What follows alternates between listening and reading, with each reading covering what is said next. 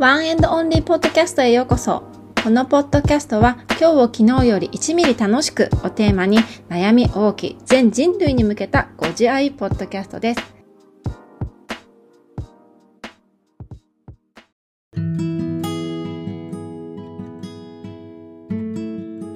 皆さん、こんにちは。こんばんは。かおるです。本日も多くのポッドキャストの中から One and Only ポッドキャストを選んで聞いていただきありがとうございます。これからの数分間を皆さんと過ごせることをとても楽しみにしています。はい。今日はこの収録をしているのは5月の19日の金曜日です。外はすごい雨が今日はね降ってます。昨日はめっちゃ暑かったんですけどね、今日は雨が降ってます。皆さんの地域はいかがでしょうか。結構ね、暑かったり寒かったりするので自律神経がね乱れがちかもしれないんですがちょっとねいろいろ対策しながらうまく乗り切っていきたいなと思っています。はい今日のテーマはあり方を変えれば人生は変わっていくっていうことについてお話ししようと思ってます。なんかよくインスタグラムだったり YouTube だったりこう何々を変えれば人生は変わっていく5選とか3選とかよくあると思いますしこのポッドキャストでも何々をすると人生が変わっていくみたいなタイトルにすると結構視聴回数が多いですよね。でやっぱりみんな人生を良くしていきたいっていうふうに思ってる人が多分多いと思うんですよ。人間って多分良くしていきたいっていう本能が誰でもやっぱりあるものだからそういうトピックスとかそういう tips とかってみんな聞きたいことだし知りたいことだしだよなっていうふうに私自身もすごく思ってるんですよね。で私の中で一番あこれだなって思ったのってあり方を変えることってだなって思ったんですね。これを2022年の後半から2023年の今頃にすごくこれを実感するようになってなんかすっごい広いテーマで言っちゃうと私の今までの人生でこれに気づくことがを気づかせるために私はなんだろうこうパニック症になったんじゃないかっていう気もするんですね。なんかちょっとスピリチュアルみたいな言い回しになったかもしれないけどこれに気づくようになった時に本当になんか見えるものが変わったんですよ。なんかこうよくお金を手に入れれば幸せになれるとか例えば子供が手に入ったら幸せになれるとかね。あと自分がもっと痩せたらで綺麗になったら私の人生開花するとか私であれば今の持病が治れば人生が開花するとかなんかそういうふうにあの思う人っていっぱいいると思うんですよ。それって結構普通なことで人間の欲としてねこうなれば自分の人生はうまくいくのにって思う人っていっぱいいると思ってて私もそういう部分はまだまだあるんだけれどもあのやっぱりそれをですね最終目的にしてしまうとそれにものすごい執着がやっぱり出てくるんですよね。それを手に入れなければ自分の人生は変わらないっていうふうにえ自分で自分をこう制限してしまっているっていう思い込みに気づくことって大事だなっていうふうに思ってるんですよね。でこれに気づけた大きなあの私の転換期みたいっていうかなんだ気づきが得たのが、えっ、とビクトール・フランクルっていう方が書いている「夜と霧」っていう本を読んでからなんですね。でこの本はあの心理学の本に結構な確率で紹介されていていつか読まなきゃっていうかいつか読みたいなっていうふうに思ってたんですね。だけどこれって実際にこのビクトール・フランクルっていう方がえっと、ナチスですよねのあのアウシュビッツの刑務所収容所アウシュビッツ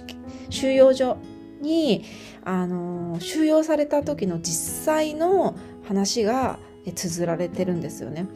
だかアウシュビッツに収容されてあの生還した精神科医の方の話なんですよね。ものすごい貴重な記録なんですよ。でやっぱそれを聞いただけで結構読むのに躊躇するというかやっぱ内容がかなり重いですしだけど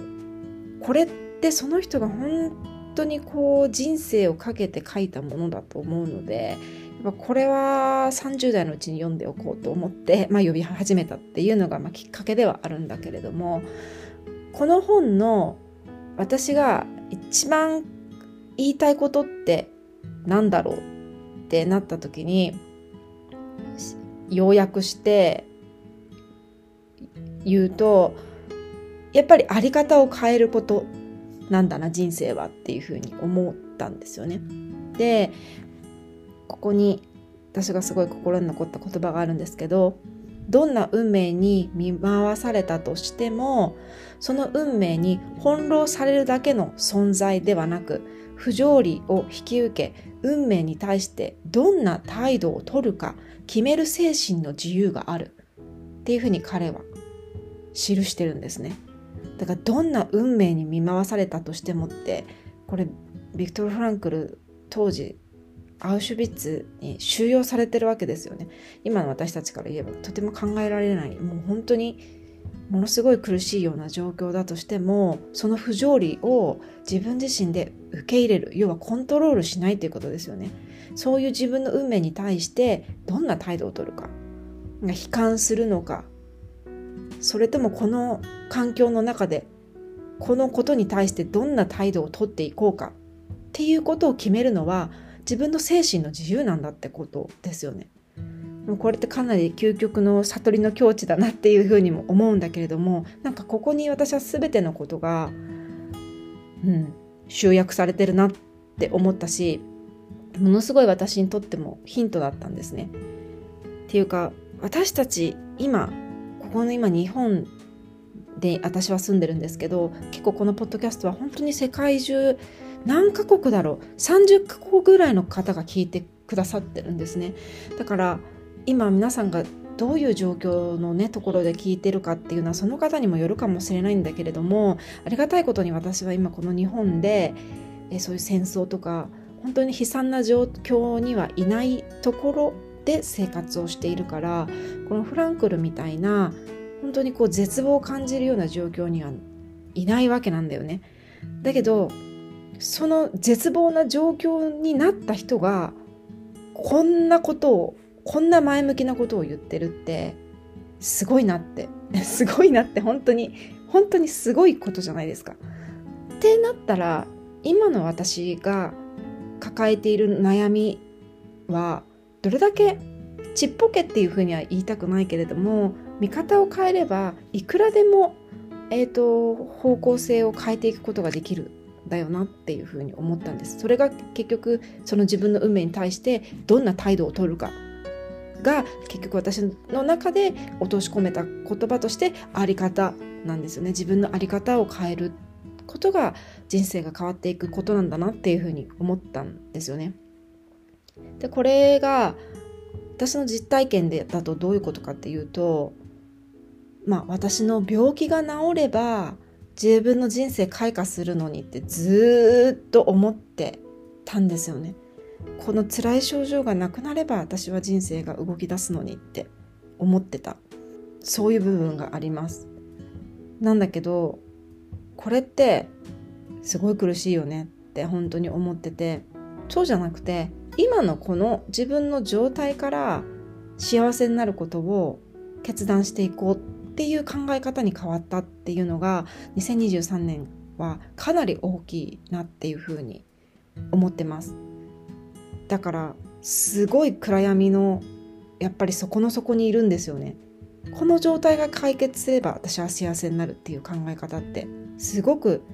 あのやっぱり苦しいし行動に移すことにも前向きにやっぱりなれないんですよねその思考って。状況が良くなってから動き出そうっていう風なシ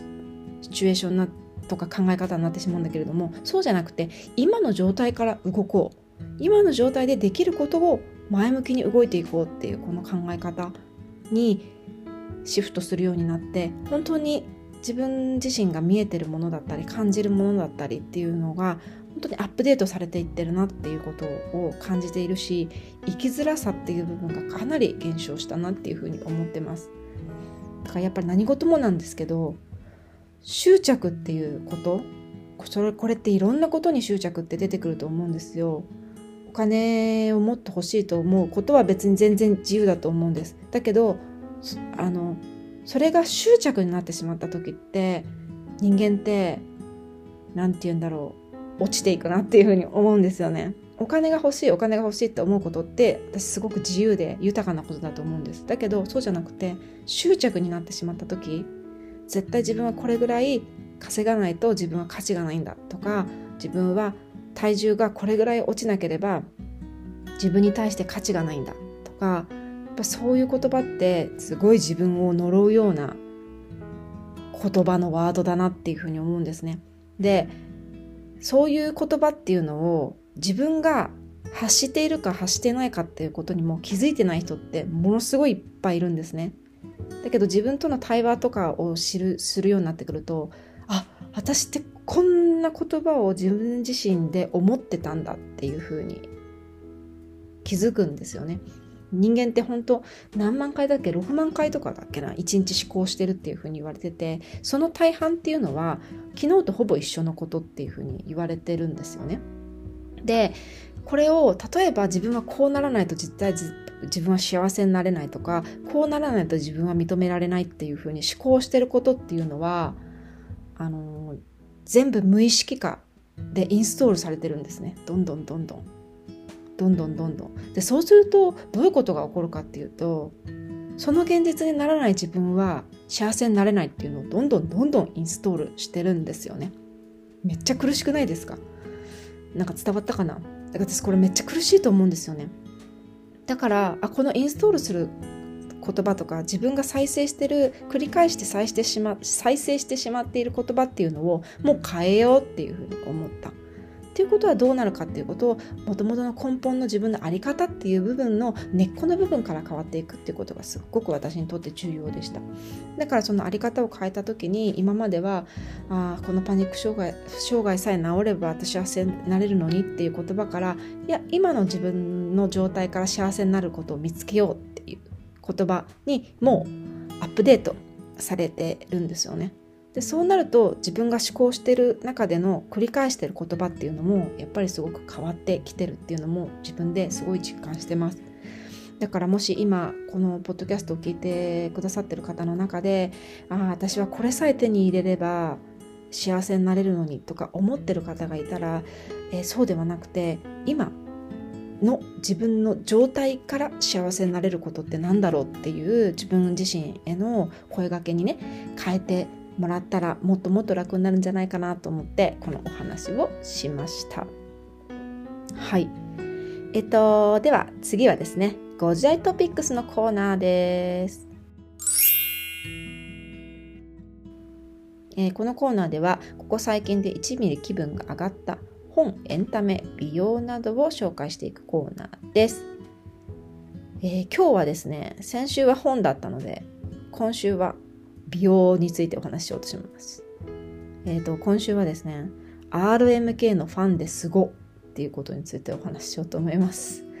えー、私、ここ最近 RMK のファンデーションを買ったんですね。